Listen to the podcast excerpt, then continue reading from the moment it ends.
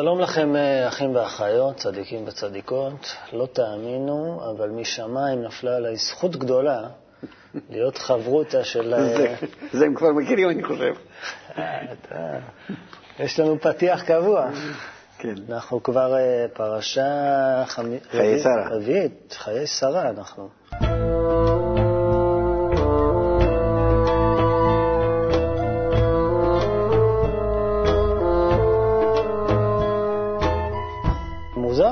הפרשה נקראת חיי שרה, ועל הפסוק הראשון היא מתה.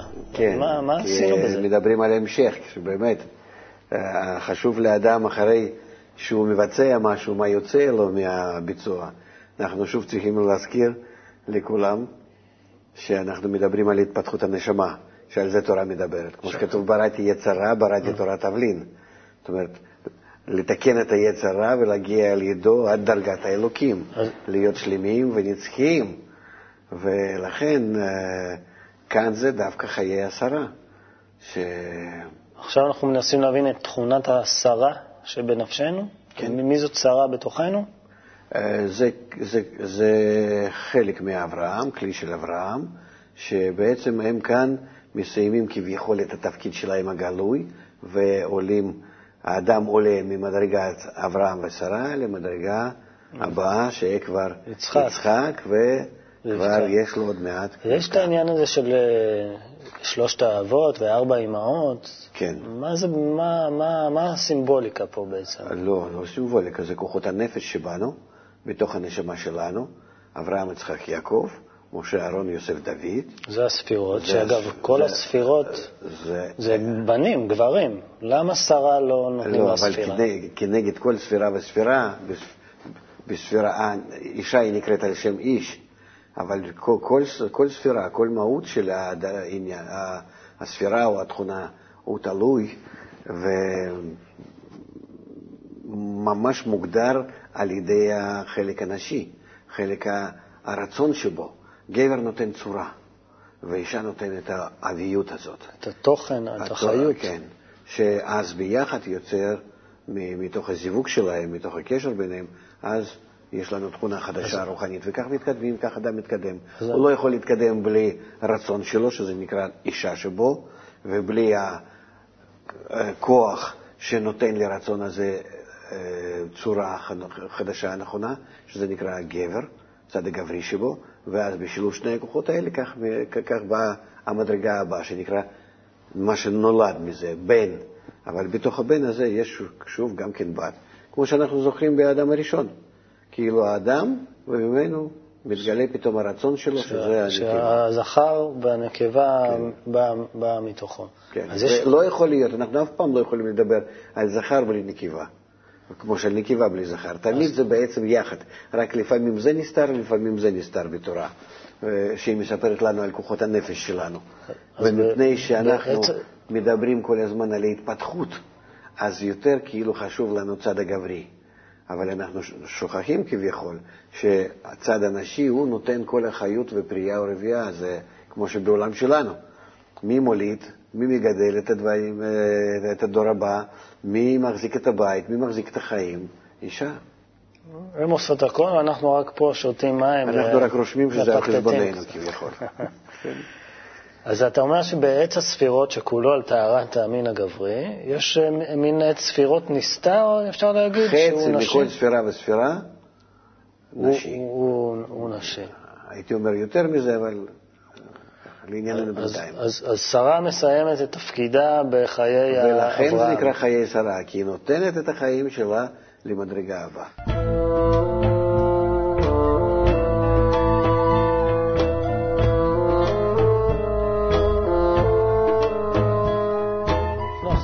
לאברהם, הוא, אשתו נפטרה והוא בוחר אה, לקבור אותה בחברון במערת המכפלה. הוא עושה שם איזה דיל אה, נדל"ן, real estate, לוקח שם נכון. את כל החיטים ומלמד אותם שיעור.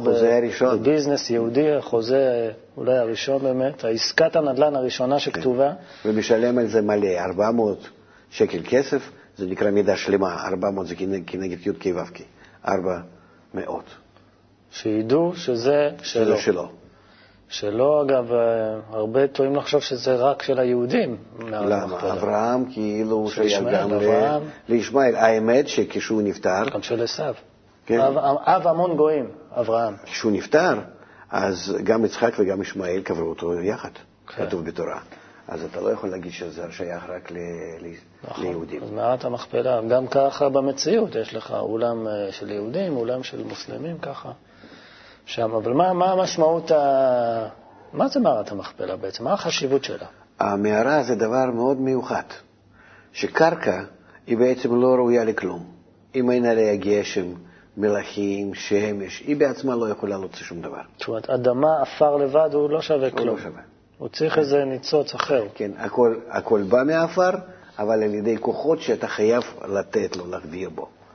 ומערה זה נקרא שאתה עושה חיסרון בתוך העפר, בתוך הרצון שלך. חור, כאילו נקב, שאתה רוצה מזה להוציא משהו מהחיסרון שלך ולפתח אותו, אז בתוך השקע הזאת שאתה עושה באדמה, יכולים שם לחיות. ובאמת, אפילו לפי המחקר המודרני, המערה זה הדבר הבריא ביותר לאדם לחיות, רק אנחנו כן. כבר לא יכולים להיכנס למערות. מה זה מבחינת מה? מבחינת אוויר? מבחינת, מבחינת האקולוגיה שלה, שיש שם כאילו שמירת האקלים הפנימי בצורה בריאה מאוד ומשומרת. מערה. אז מערה זה, זה, זה משהו שאדם יכול שם להתקיים בתוך הרצון שלו, שהוא בנה במיוחד את התנאים האלה בתוך הרצון, שהם ש, ש, תנאי ההשפעה בתוך רצון לקבל. אז למה אנחנו, למה הוא בוחר לקבור אותה דווקא שם, את שרה? כי זה, זה כבר אנחנו צריכים להיכנס לגיאוגרפיה הקבלית. כן, יש. חברון, עיר האפר, עיר האפר, עיר האבות, צפת, עיר הרוח, טבריה, כן. עיר המים, ירושלים, עיר האש. מה, מה זה בדיוק אומר? זה, זה סוג של אנרגיה שקיימת בכל נכון, עיר כזאת? כן, כי יש לנו, כמו שיש לנו בעולם הרוחני אה, סדרת הכוחות, אז כשהם באים ומשפיעים על העולם הזה, אז על כל מקום ומקום שבעולם הזה הם עושים את הפרויקציה שלהם, את ההשלכה שלהם, אה, כל, כל כוח במקום משלו. ארץ ישראל זה דווקא מקום שממנו מגיעים ישר כאל. שכאן זה הכוח, פועלים הכוחות אתה מרגיש במיוחד. את זה בגוף, שהאנרגיה פה של המקום הזה חזקה מאוד? אפילו בעל הסולם כותב שמי שיש לו משיכה לרוחניות, יש לו משיכה לארץ ישראל. וזה באמת כך. אבל בגלל זה קשה לחיות פה אולי מאוד, בגלל שהאנרגיות לזה, חזקות פה. כן, קשה לחיות. אבל, ו, ואם אתה הולך לאיזשהו מקום, אני לפעמים נוסע ל, ל, לתלמידים שלי ל- לדרום אמריקה או ל- לאוסטרליה או לאיזה מקומות, זה... אני לא מרגיש שם שבכלל אני נמצא כמו בחלל. כן, אנשים רגועים שם. משנה מקום, משנה מזל, לכן כתוב. וזה באמת, באמת כך. כי על כל מקום ומקום אתה רואה יהודים הולכים לחיות באיזשהו מקום שם בסין או באיזשהו ארצות ערב או באירופה, משתנה אפילו פנים. אני כבר לא מדבר על האופי ו- ומנטליות. כן, אז אה, חברון, אתה אומר, צריך לבוא לבקר שם. אתה לא מתייחס עכשיו לשאלה הפוליטית שלנו, לא שלנו. צריך. אדם להגיד מתי הגיעו מעשיי מעשי אבותיי, ואז לבקר, כן. אבל לבקר, הכוונה היא להגיע לדרגות אבותיי. אתה, אתה בכלל, מה דעתך על השתתחות על קברים? על כל מיני סיעות, לקברים בצפון, לא, זה- לאומן, לשם, לפה, זה כמו טיולים שנתיים כאלה של אה, דוסים, תסלח לי, שאני אני לא משתטח על קברים. גם אני. אז זה לא היה מקובל גם אצל מורי, הרבש. בכל זאת, אה, הרבה אנשים, מה, למה הם עושים את זה? מה, אה, כי אנשים צריכים לאחוז במשהו בחיים שלהם, הם חושבים שזה יעזור להם, כן? ו- ולכן אה, יש, אה, יש קברים שכאילו זה, זה יעזור להתחתן, וזה יעזור למזל, וזה לחולים, וזה כך וכך. קצת עבודת אלילים, זה לא? תראה, האדם הוא כאדם קטן, אנחנו נמצאים בסוף הגלות, וזה שאנשים מחפשים במשהו לאחוז בחושך הזה שעוקף את העולם שלנו, אז אתה אומר, אה, סלח להם. צריך לגלות חמלה כלפי מי שרוצה להשתטח על קברים. מה לעשות? אדם צריך איזה ביטחון, משהו. לפחות בזה. טוב, אז בואו נעבור למשהו יותר משמח מקברים, חתונה.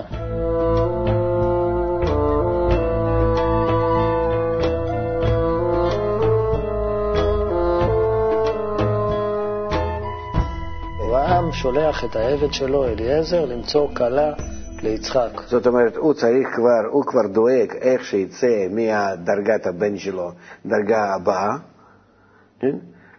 זה, וזה באמת צריך אדם לדאוג, שיש לנו תמיד ג' טווחים, ג' שלבים, שבזה רואים אדם, אבא ואימא משלו, וסבא וסבתא כאילו, כן? שלושת, שלושת הדורות.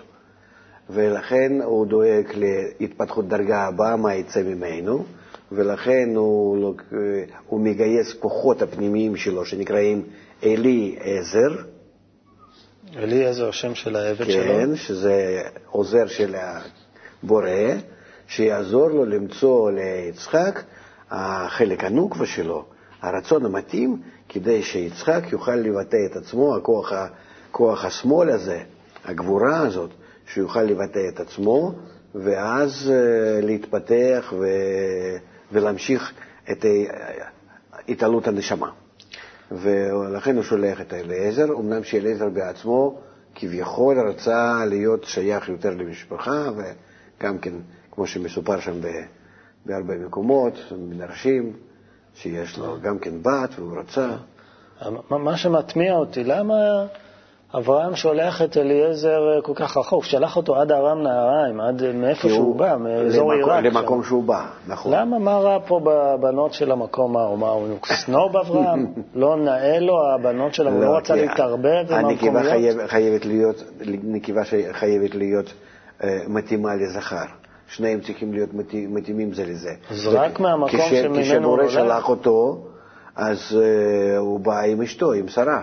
עכשיו ליצחק הוא צריך גם כן להביא נקבה כאילו מאותו מקום, החלק, ההשלמה שלו, ולכן הוא שולח אותו דווקא ללבן, ו, ו, ו, ומשם היא באה. אתה יודע מה, אני, מה נראה לי? Mm-hmm. שיצחק, אחרי, המדרשים אומרים שבזמן העקדה הוא היה אפילו בן 40, בן 30, 40, כן. משהו כזה. הוא עבר איזה טראומה, זה... אבא שלו עמד לו עם סכין פה.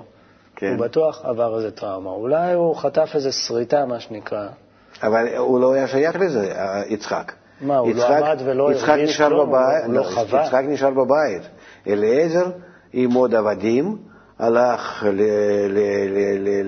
לאן שאברהם שלח אותו. כי אולי מהבנות של המקום, אף אחד לא רצתה להתעסק עם יצחק, כי הוא היה נראה מוזר כזה. לא, לא, לא, זה כתוב בתורה בצורה מאוד מאוד אה, ברורה. שאברהם אמר דווקא ההפך, לא לקחת מהמקומיים ולא לקחת מאף אחד, אלא רק מאותו בית, מאותו מקום, מאיפה שהוא מגיע בעצמו. אנחנו תכף נגיע לפסוק, אני אנסה עוד להוכיח את הטענה שלי, אבל אה, אוקיי. זה, ש, זה שכוח השמאל, שזה נקרא יצחק, באדם, אחרי שהוא עובר עקידה, זאת אומרת שרוצים לשחוט אותו ורוצים ממנו את הכוונה על מנת לקבל ולהשאיר אותו ללא כלום, מקבל אה, שינוי גדול במהותו, ודאי. אם אתה מתכוון שזה היצחק כאילו עבר. אני, אני קורא את, את הדברים ברמת הפשט. אבל ברמת הפשט, מה יש לנו ללמוד מזה? התורה, אם, אם תדבר ברמת הפשט, אז, אתה, אז אנחנו היום יותר חכמים. אז אנחנו מתחילים לזלזל בה, אין בה שום דבר. מה, קצת מוסר? אנחנו צריכים לקבל אבל את המהות שלה, שהיא מספרת לנו על תיקון הנשמה, שדווקא עכשיו אנחנו מתחילים בזה לעסוק. אנחנו, כל התפתחות מהאדם הראשון, כמו שדיברנו... אדם הראשון גם קבור במערת המכפלה לפי נכון. האגדה. מה זה אומר? ש, שכל האבות וגם אדם הראשון קבורים במערת המכפלה. מה, מה זה אומר לנו?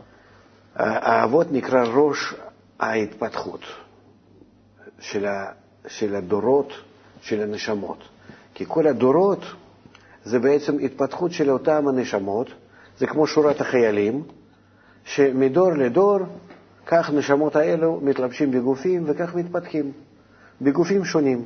גופים כל הזמן שונים, אבל נשמות לא, הן רק עוברות את ההתפתחות, ולנשמה לעבור מגוף אחד לגוף שני, כמו לעלות איזושהי מדרגה קטנה, ועוד לעלות ועוד לעלות, וככה הן מתפתחות. עד ימינו ההתפתחות של הנשמות הייתה בצורה אוטומטית.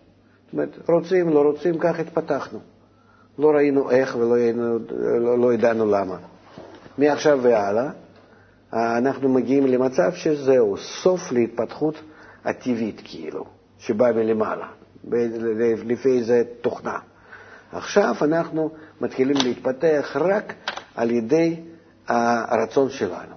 אתה חייב לרצות לפתח את הנשמה, אתה חייב לקחת את התורה, חוכמת הקבלה, כמו הוראה, ועל ידי זה להתחיל להתפתח. ועכשיו אנחנו בהחלט עוד מעט מגיעים להבנה הזאת, איך כוחות האלו שזה אברהם, אשרף יצחק ורבקה. כולם אה, שוכנים במערת המכפלה, אולי כן. הם משם מכפילים את עצמם זאת ההתחלה שהייתה, עכשיו זה מגיע למה ש... שאנחנו יוצאים מהמצב הזה וממשיכים בעצמנו להתפתח. לכן הדרגה הקודמת נקראת אבות, והשלב הבא זה כבר בנים. בעזרת השם. נו, הכל בידיך.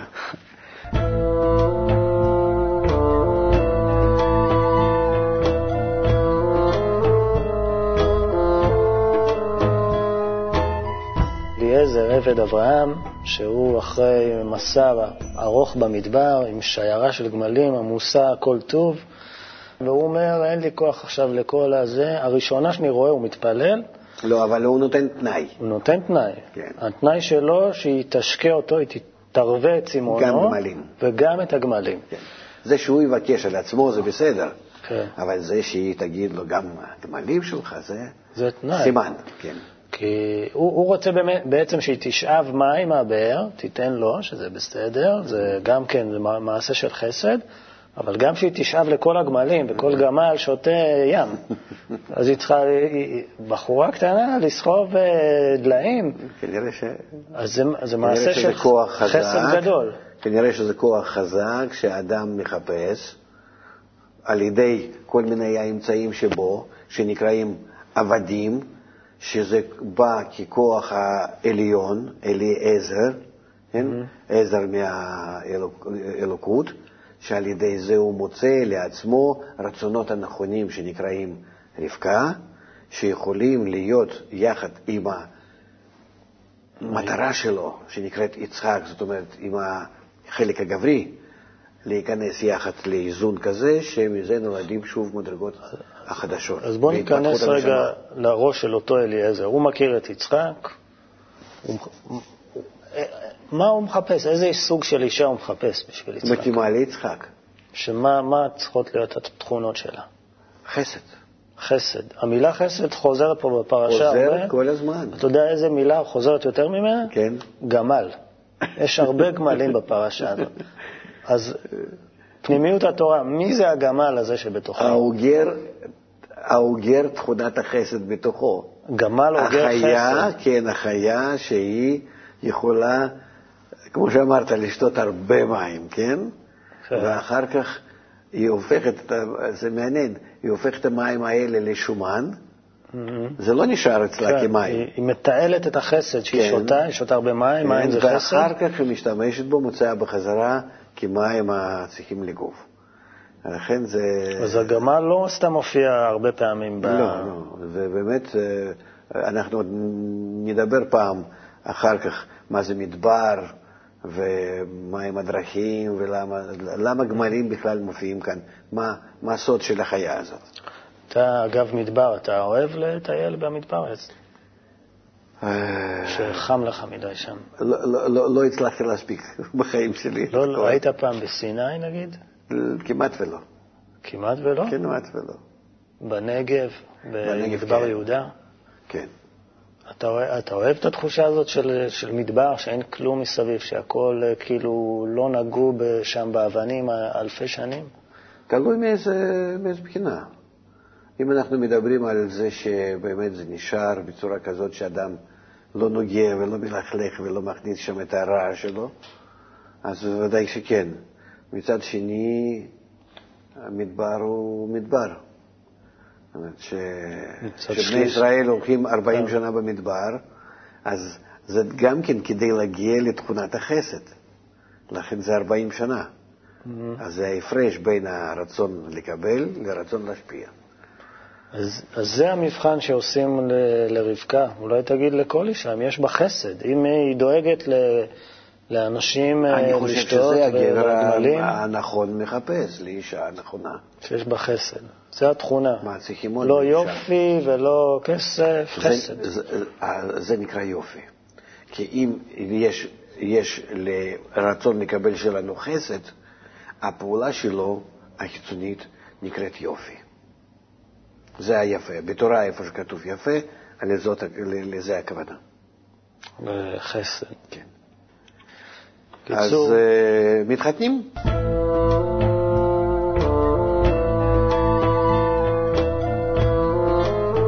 ויצא יצחק לסוח בשדה לפנות ערב, וישא עיניו וירא והנה גמלים באים. עוד פעם גמלים.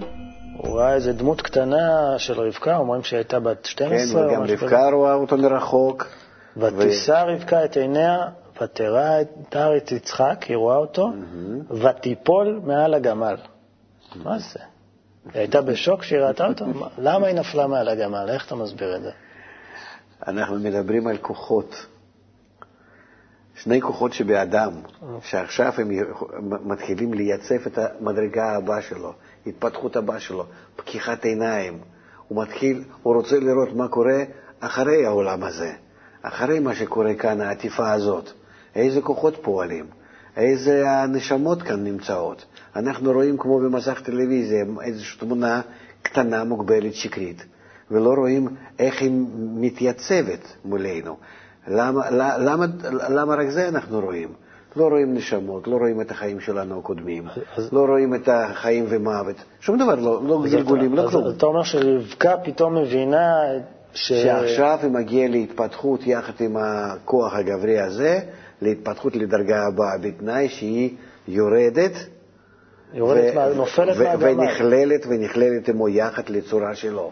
בצורה של יצחק. יש את, אה, בסוף הפרשה, אנחנו mm-hmm. קוראים שאברהם אה, נושא אישה שלישית, קטורה. כן. חז"ל אומרים שזה אגר, שהוא סוגר את המעגל עם אגר, ושנולדים לו ממנה עוד אה, בנים, ושהוא שולח אותם למזרח. כן. עם מתנות. כן. שהמתנות אז... זה חוכמה שהוא, שהוא צבר. כן. אז אומרים כך, חוכמת הקבלה מסבירה את זה, ש...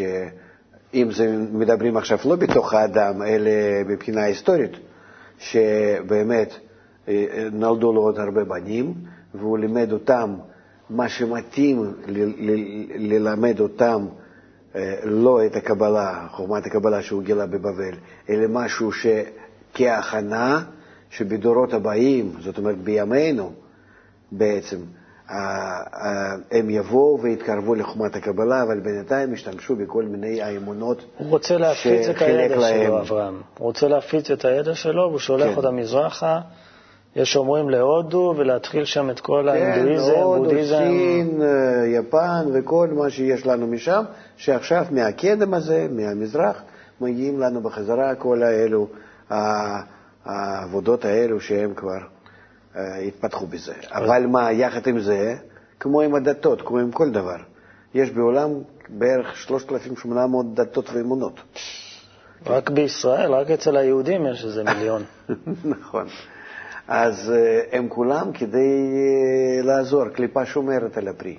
היא מכינה את האדם, אמנם שזה הדרכים הלא נכונות והכול, אבל מפתח, מפתחת בינתיים אותו, שהוא יהיה אה, ראוי לקלוט חוכמת הקבלה ויהיה מוכן במקצת אה, לתפוס את המושגים האלה, ואז זה עובר mm-hmm. מכל האמונות האלה, התפילות, שבאו גם דרך אה, בני קטורה ודרך אחר כך אז... דתות.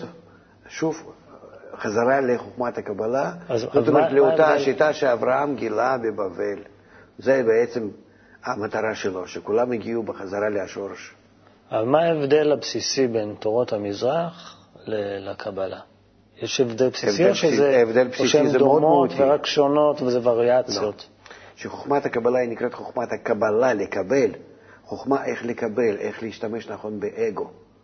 שבאגו בעצם זה הכל מה שבורא ברא, בראתי יצרה. Mm-hmm. אז אני צריך רק לדעת איך נכון להשתמש ביצרה. ולכן עקידת יצחק, כל הדברים האלה, זה הכל איך אני אעבוד עם זה שאני, אסור לי להרוג את האגו, ויצחק יקרא לך זרע ותשחוט אותו. אז איך, יכול, איך יכולים להשתמש באגו ובצורה נכונה? אבל צריכים, לא, אסור להשתמש בו. זה כל הזמן בלנס כזה שצריך זה לעשות. זה בדיוק מה שקורה לנו בכל הפרשיות האלו. ו, וזה, חוכמת הקבלה על זה עומדת. איך נכון להשתמש בשני כוחות. כוח הבורא, כוח הנתינה, ההשפעה, וכוח הנברא, כוח קבלה, אה, ומה ש... ועל זה בעצם אנחנו מתקדמים. ולכן זה נקרא חוכמת הקבלה, איך להשתמש באגו, נכון. מה שאם כן, כל היתר הדתות וכל האמונות, כל מה שיש, הם כולם מתבססים על ביטול האגו. כמה שיותר... תורות המזרח, אה, כן. נגיד בודהיזם, נו, אנחנו רואים. אומרים לבטל את האגו, דווקא להתנער מהעולם, כן. להתעלם מהסבל שבו. כן. גם כל דת ודת, צומות, כל מיני הגבלות, וחומת הקבלה אומרת לא, בשום פנים ואופן. אתה צריך רק את המאור המחזיר למוטב, תלמד את ספרי קבלה האמיתיים. מה זה המאור המחזיר למוטב? כשאתה קורא ספר של הקבלה, שכתבו אותה אנשים בזמן שהם משיגים את המדרגות רוחניות. שהם היו באיזושהי הערה. שהם מרגישים אותם, ובזמן שהם מרגישים אותם הם כותבים. ואתה קורא את מה שהם כותבים, אפילו שאתה לא משיג, אבל אתה קשור דרך השכל. מקבל אור מה, אתה מהאור שלהם. אתה מושך משם איזה מאור הקטן, וזה נקרא המאור שבא מחזירו למוטב. ורק המאור הזה יכול לעזור לנו לעלות. לכן לא צריכים שום הגבלות על היצרה, על הרצונות, שום דבר, רק לימוד. לימוד. כך כתוב, לימוד תורה כנגד כולם. טוב, אז לא, שוב למדנו. בצורה כזאת, זאת אומרת, כן. היינו חוכמת קבלה. טוב, תודה רבה לך, הרב ליצמן. אנחנו ניפגש פה שבוע הבא עם פרשה חדשה. אני לא אוותר לך כל כך בקלות. נשמח להמשיך. אה, להתראות לכם, אחים ואחיות.